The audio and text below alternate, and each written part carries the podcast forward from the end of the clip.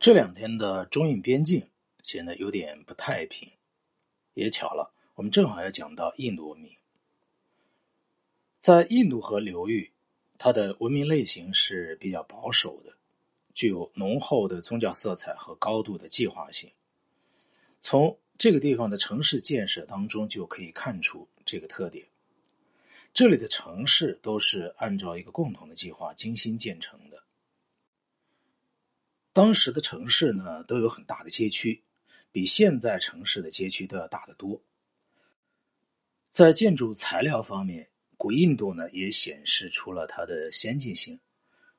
要知道，在埃及，建筑物用的是石头；在美索不达米亚，建筑用的是太阳晒干的砖；而在古印度，建房子用的是窑里烧的砖。那么砖呢，都有标准的尺寸。各地的度量衡呢也是一致的，这样的整齐划一的布局和有条不紊的组织，似乎遍布了整个印度河文明区。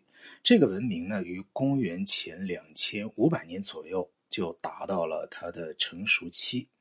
那么在以后的一千年当中，实际上处于一种静止不变的状态，而且甚至达到这样的程度。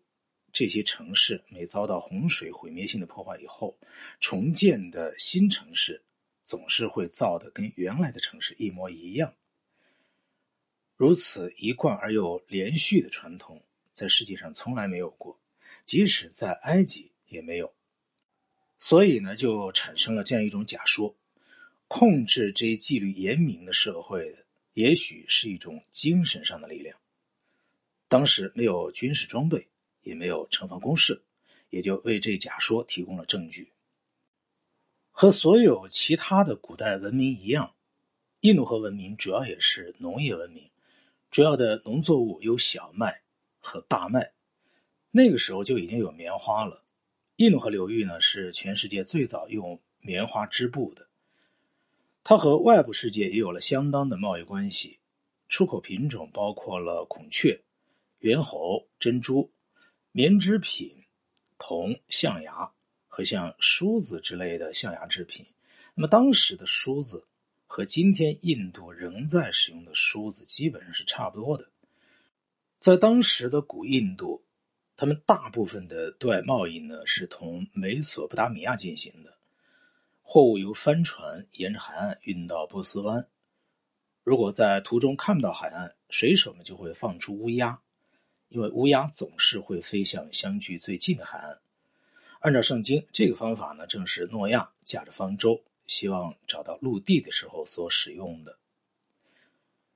印度河文明衰落的起因和详情，现在呢仍然不太清楚。迄今为止，普遍认为呢，主要是由于公元前一千五百年左右，雅利安人由中亚入侵，所以呢才衰落。不过，最近有人提出，这个文明呢，也许实际上是被泥浆所淹没的。按照这种说法，地下的火山活动使得大量的泥浆、淤泥和沙子涌出地面，堵塞了印度河的河道，从而形成一个很大的湖泊，把首都都给淹没了。当时的首都呢，叫摩亨佐达罗。几十年以后。堵塞河道的这个堤坝呢，就渐渐的毁损，河水呢又流过了堤坝，大河又恢复到原来的水道。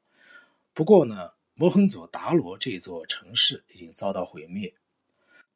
从城市的周围一层又一层的淤泥来判断，这个灾难呢至少发生过五次以上。最终的结果就是给印度河文明的中心带来了无可挽救的损失。使得北部的边远地区十分的衰弱，不能够抵挡本土文化的同化。但是这一切呢，大多是推测，无法加以证实，因为人们迄今没有能够解读印度河流域的文字。在印度河流域那儿的文字呢，是象形文字，上一行由左往右读，下一行由右往左读。那么这种写法呢，也被早期的夏人所仿效。